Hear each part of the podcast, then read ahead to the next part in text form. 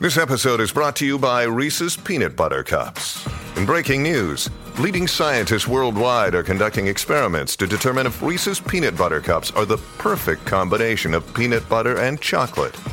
However, it appears the study was inconclusive, as the scientists couldn't help but eat all the Reese's. Because when you want something sweet, you can't do better than Reese's. Find Reese's now at a store near you.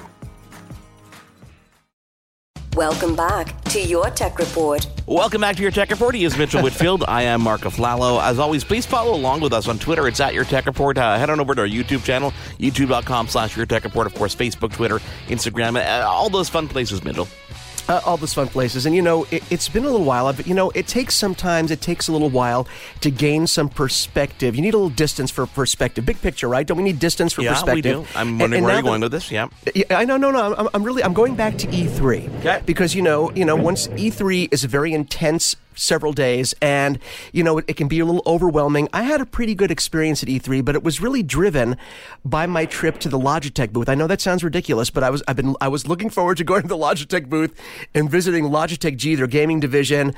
Always fun to go there, and it's also always fun to have the technical marketing manager from Logitech, specializing in all the G gaming stuff, Andrew Coonrad, joining us again. Andrew, thank you for coming on the show with us, man. Hey, thanks very much, fellas, for having me. Appreciate it. Well, you know, we before we get into what you guys were showing we spent some time talking about together at your booth, Uh, just big picture. We touched on this a little bit when I was there, but are you surprised? Now, everyone is always talking about, you know, PC gaming. Is it dead? Is it not? And it, it's never gone anywhere. It's always been big. But I feel like lately there's been a resurgence in PC gaming, even at a younger level. The traditional console gamers are now, a lot of kids that I know, my, my son's friends, are all moving to PC. Have you started, Mark, have you started noticing this as well? I feel it's like almost like the turntable making a comeback. It feels exactly. the same way how younger kids are now getting into turntables, and the same thing is happening with PC gaming. I don't know why that is. So so maybe maybe you can shed some light. Maybe Andrew us. can help us with this. Have you noticed this as well, Andrew? Like a big resurgence among younger gamers among with PC gaming. It's huge again. Yeah, uh, absolutely. I think you know it's an interesting analogy you brought up about vinyl, and I think um, you know maybe to counter that a little bit, uh, you know that would be bringing up old technology that that is now cool again. Everything's cyclical, right? right? But I think with PC gaming, what's so interesting is that it constantly evolves to new capabilities and it, constantly becomes more accessible. So um, I think a lot of younger gamers are finding that well, this you know scary, daunting, you know angry, aggressive gamer in their mom's basement sort of view of PC gaming that we've had in the past is just simply right. not true, and therefore uh, moving to a PC is is uh, less expensive now too. You can build a PC for you know a, a decent gaming PC for around a thousand bucks, and right. I think building a PC is fun. The whole maker community is really interesting. Customization is fantastic. There's tons of amazing hardware that you can use to customize your experience, and then of course there's a huge amount of content, whether it be just streams or or you know, creation of that kind of stuff, but also this massive amount of indie games and then platforms, you know, um, like Epic's Fortnite has been massive for PC gaming. Right. Um, and, and, there's just so much you can do with the PC that I think, you know, uh, a younger and younger demographic is finding that appealing. You know what, Andrew? Maybe also, you know, the console wars may be working against the big three, you know, Sony, Microsoft, and Nintendo, because they're, you know, especially between Microsoft and Sony talking about the power of their consoles, Xbox One X, the most powerful, the most customizable. If you're talking about power and customization, honestly, as much as I love console gaming, you're not looking at a console. If you're talking power and customization, you are looking at a PC. And I think maybe the, the wars between the two big console manufacturers working against them, because if you want that power and customization, you want to be gaming on a PC, right? Well, yeah, that's an interesting point. I think for sure that's always been the case. But like I was saying, now that power and customization is so much easier to get access to. Right. You know, I would say even five or ten years ago, it wasn't as easy to find great components that were affordable that made a great PC. It was a lot harder. Now with YouTube and and all the great resources out there uh, for building and setting up your own PC, as well as doing all the multitude of amazing creative things you can do with a PC, those are just simply not possible on the console. And then, of course, like you said, as there's always this weird cycle of when the console is the most powerful is when it's first launched, right? Right. But we've far surpassed the point in which a new console is more powerful than even an, an average PC. So I think it's no longer the case where you know the Xbox comes out and it, it features the latest and greatest GPU and it's got you know a graphics capability that's that's beyond what an average PC can do. I think now, even though the new consoles are are, are being announced and have come out in past years, a, an average PC is still capable of doing more. So that's where I think you really start to see this sort of um, you know realization that wow, I can do for not that much more money, I can do a lot with a PC, and that's very exciting for a lot of for a lot of young gamers. So uh, absolutely, no, I totally agree. And I, and if, if, we're talking about you know we're talking about Logitech in particular, obviously Logitech G in the gaming division, and uh, I, well, the main differentiator, of course, between console gaming. I mean, true. I mean, console gaming and PC gaming. Yes, you can use a controller with your PC, but if you're talking PC gaming, the main differentiator between the two would have to be the mouse and keyboard, the way that we interface with our machines. And when we're talking mouse and keyboard, Mark and I have been using Logitech for years. In fact, Andrew, when we were on the show floor, I told you I think I was still trying to rock my G9 mouse from years ago. People get so oh, attached. yeah. But you know, that's right. You remember that now, right? So people get so attached to the way they interface with their technology and mouse and keyboard is the most visceral attachment that we have to our tech. And this is where you guys really excel. You guys do a lot in gaming and, and you know, in PC, but mouse and keyboard, you guys have been so ahead of the curve. Let's talk about what you were showing in particular at E3 this year.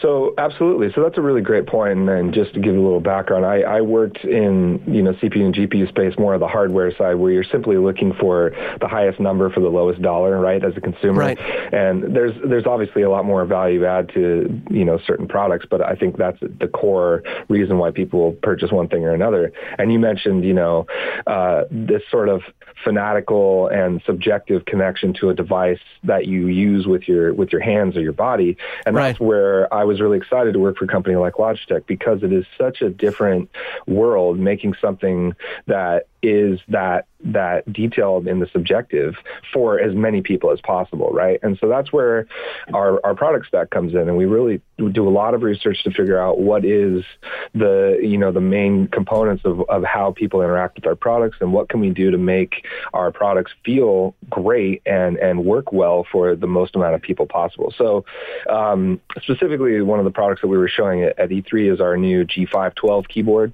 and this is sort of the third iteration of that that um, industrial design, which we've won multiple design awards for the, over the past year. And it's a very sleek, it's aluminum top case, it's a high quality keyboard that has great features that we know gamers love. One of those being RGB lighting, mechanical gaming switches. And in fact, now with this new keyboard, we have three different types of mechanical gaming switches due to the fact that going back to that subjectivity, there's a lot of different ways that people like to interact with their keyboard and key switches is a very dramatic way you can kind of change that feel. Um, there's also some, some great features that we know gamers love like USB pass-through, um, and amazing software programmability, easy to clean, super durable, and of course, cost. So the price is 99 bucks and you have all those great options. So I think that's a really good value for a lot of gamers and people really appreciate a brand like Logitech with our history and longevity of quality bringing something to that price point. So it's, it's a really exciting product for us. Oh, absolutely. And you, you guys were kind enough to send one to me. And it, again, it's one of these things. And we talk, you know, Andrew, a lot about this on the radio show because obviously radio is an oral medium. People are listening to us, but they can't see or touch. And sure. it's one of those products where when you get it in your hands, you actually get it. You get the feel of it, the weight of it, the, the clickiness of the keys. It's funny. You talk about mechanical keyboards and the different types of keys that you guys have. And even people that don't necessarily know the difference between a blue switch, a red switch, any of the, you know, the technical aspect of it, they know by touch. I had a friend of mine who's just just in his 50s is getting into PC, even at 50, people getting into it in their 50s, getting into PC gaming is like, well, I want a keyboard and I want it so, you know, when you type it and it makes that noise and it has, I said, oh, you want a mechanical keyboard. So even people that don't necessarily know the technical aspect, and of course I sent them right over to Logitech to start looking at the selection, but even people that don't necessarily know the technical aspect, they know by feel and touch, they know the difference. And I think, again, when you have that mechanical feel, it harkens back to the old days of typing and you just have that, that tactile response that you don't find with any other type of keyboard, right? Absolutely, you know, and that's a great point too about the history of all this stuff. It's it's interesting how things are, you know, maybe originally designed for a different purpose, and then over time things get repurposed or restructured so that a different demographic finds them to be the perfect thing for them, right? And so we have right. this design that was originally introduced by Cherry, right, the Cherry MX switch, and that's kind of what a lot of the mechanical keyboard has been designed around, right? So right. I think that and that, but that wasn't originally designed for gaming. It was meant for typing, and a lot of those loud, noisy, clickety switches are are really designed for uh, industrial environments or environments where you need to know that that click is being achieved, so that you that's why you have that tactile feedback, right? And then of course you have sort of classic designs like the IBM M and then the the metal butterfly stuff and all that, and those are again really kind of just a sign of the times. They were trying to create a durable, high quality click, a high quality switch. So it's some somewhat of an affectation to have those things now because it's not required for gaming, but right. gamers love that feedback. Some gamers do, and then of course now with the proliferation of streaming and and you know uh, gaming online with other users, right? You're constantly communicating over over a microphone. The super noisy, clackety keys have sort of lost a little bit of that excitement because yeah. people now have to chat with their friends and they're like, dude, can you not be tap dancing on your keyboard? While you're trying to tell me to cast my spell, right? So, um, and streaming is a huge thing too. Like I know some streamers proudly use loud keyboards because it shows that they're part of that pedigree. But then also some streamers really want a clean, high quality audio. It, it, sort of wears on the listener after a time, you know, listening to that, right? So, but that's why again we we offer multiple different types of switches, and uh, the newest one that we just came out is called our GX Blue, and it it is that classic blue style switch. It's very clicky and it's very tactile, um, but it still has the same quality and longevity um, promises that that come with the Logitech Tech name. So. You know, you know, when you talk about tactile feedback, I uh, I think of the way that I game, and I'm not a big PC gamer. I play. I'm a kind of more of a casual gamer, but I really fell in love with the the driving force racing wheel and the pedals because I'm into those simulator type games where I like like feeling like I'm behind the wheel of a car.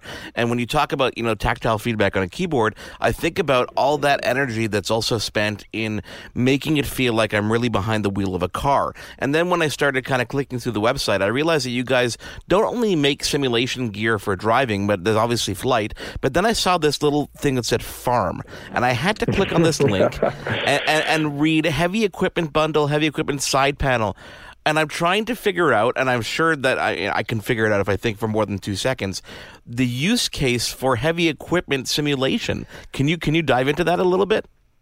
So it's so funny that you bring that up. Um, I, it, it, to be straight honest, when I first they were like, "Oh, have you used the farm sim gear?" I was like, "You're you're joking." I thought I was being trolled, right? Um, but I wasn't. And and it's when you start looking at the Steam data, um, like Farm Simulator, I think in 2017 sold more copies than Call of Duty combined. Yep.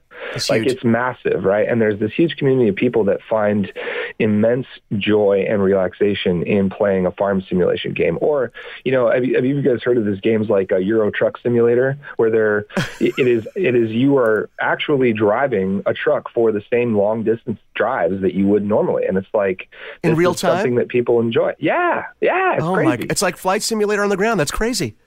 Yes, and so people uh, not only spend a lot of money on the content, the games themselves, but they also want to immerse themselves in this world because it's relaxing, right? And so having the the right kind of simulation hardware to go along with that is very important. And um, part of the acquisition. Um, of Saitek, it was not only flight sim gear, but also the farm simulation gear. And so that stuff has been incredibly successful, continues to be so for us. And it's really an amazingly awesome little niche community and they're great people too. Like they're just these awesomely passionate dudes and and ladies. And so we're we're excited to bring that kind of specialty to you know to the gaming market that that nobody else is doing right? So well, you know what? That that's really kind of part of what makes a company like Logitech special. In that, you know, part of being a great company is not just putting out really cool products that you guys like, but really, really being responsive to your customers and really being responsive to the market. And if nobody is doing something in a section where you guys can be helpful, like you said, this game is popular. Why not put out the hardware that partners? I mean, why not? You know, let it be available to people. That that speaks to you guys and what you guys do and how how really how responsive you are to your audience, and that's really cool. Well, thanks for saying that. You know, I think uh, sometimes um, there there is a common philosophy in in communities where you want to hate the big guy or you want to you know it's it's easy to support the underdog in a lot of ways.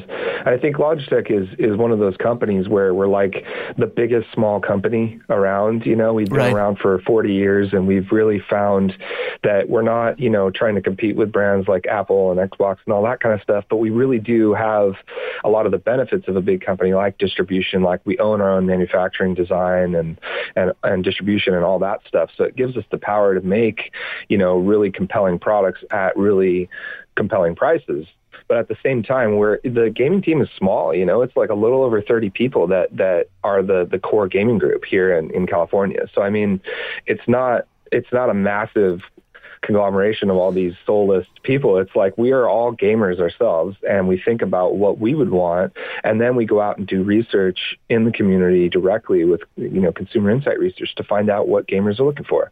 Uh, and that actually brings me to a really good point. Uh, so we have our new software platform. yes, you beat G-Hub. me to it. I was going to ask you, I promise I was going to ask you next, but please, yeah, go ahead.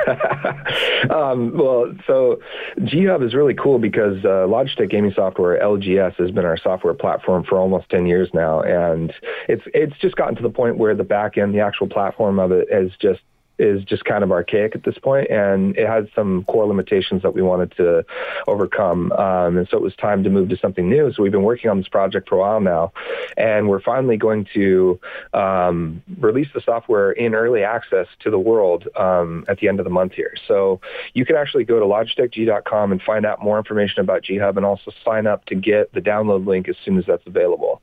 Um, and that's really exciting for us because, again, we've been working on this for a while, and it's a dramatic improvement over the previous version and offers a bunch of really cool new stuff to bring, you know, software smarts to your to your hardware, which is what which is what it's all about.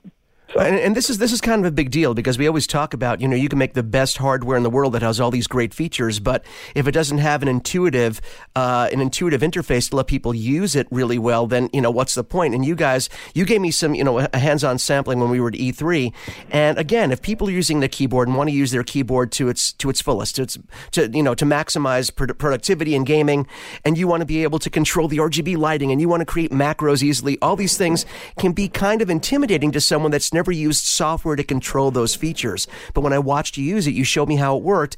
It was very easy, very streamlined. And again, creating on the back end a really easy interface and really easy system to access the hardware is really key in engaging people to use all these features, is it not? Oh, it's uh, it's absolutely crucial, and and another uh, component is making it easy to get the latest stuff, right? So yes, we've done updates, two things yeah. that are, yeah. so automatic updates, not having to restart. It seems like a simple ask, but you know, it took it took the GPU and you know those manufacturers a long time to have a driver where you didn't have to reboot your computer, right? It's actually a challenging problem. And then there's also the other side, which is utilizing the community and uh, your peers to get the best of what people have come up with. So that's another really big feature that we've added is a community portal. So it's it's multifaceted. One, you could download, you know, uh, the profiles and settings from your favorite streamers and esports professionals. You might think, how does you know streamer X do that crazy move that he does all the time, or how does he do this? Well, here's all of his settings, and you can with one click download his entire profile.